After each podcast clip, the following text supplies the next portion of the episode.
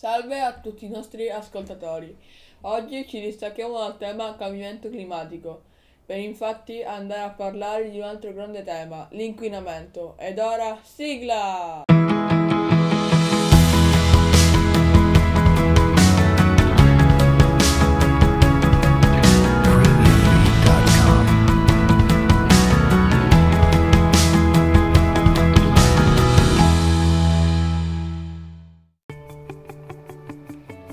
Prima di tutto diciamo agli ascoltatori cos'è l'inquinamento. L'inquinamento è un'alterazione dell'ambiente dovuta da parte di elementi inquinanti.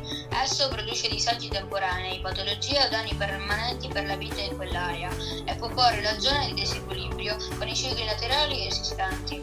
L'alterazione può essere di origini diverse, chimica o fisica. Ok, grazie Valerio. Ma ragazzi, sapevate che nell'Oceano Pacifico è presente un'isola di plastica? Grande due volte la Francia.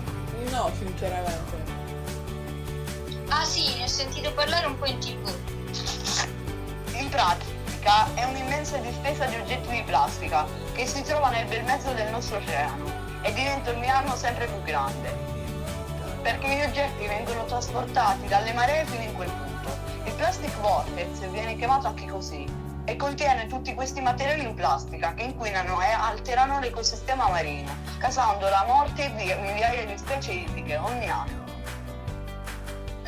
Esistenza costituisce solo uno dei motivi per cui è molto importante limitare l'acquisto di prodotti in plastica, riciclare ed essere consapevoli dei danni che possono essere causati dalle materie plastiche.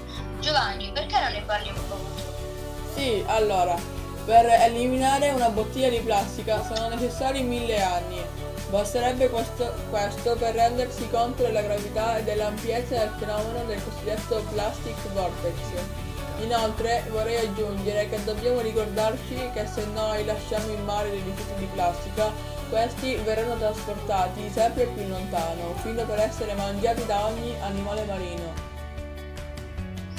Proprio per questo vorrei elencare delle soluzioni per poter ridurre l'ampiezza della grande isola di plastica. Il primo è impegnarsi per fare una corretta raccolta differenziata, gettando negli appositi contenitori i rifiuti di plastica, ma questo rallenta solo la velocità dell'espansione.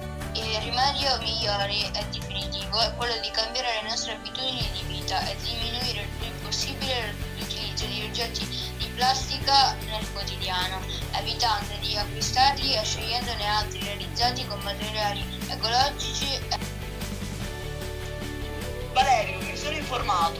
informato e ho trovato su internet che nella scorsa giornata mondiale dell'ambiente si è parlato dell'eliminazione della plastica sull'isola.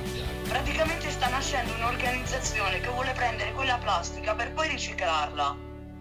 Sì Giulio, ogni 5 giugno si festeggia la giornata mondiale dell'ambiente, dove parlano di tutte le, sim- di tutte le simili problematiche. Detto questo per oggi è tutti. Grazie a tutti voi ascoltatori e buon proseguimento di giornata.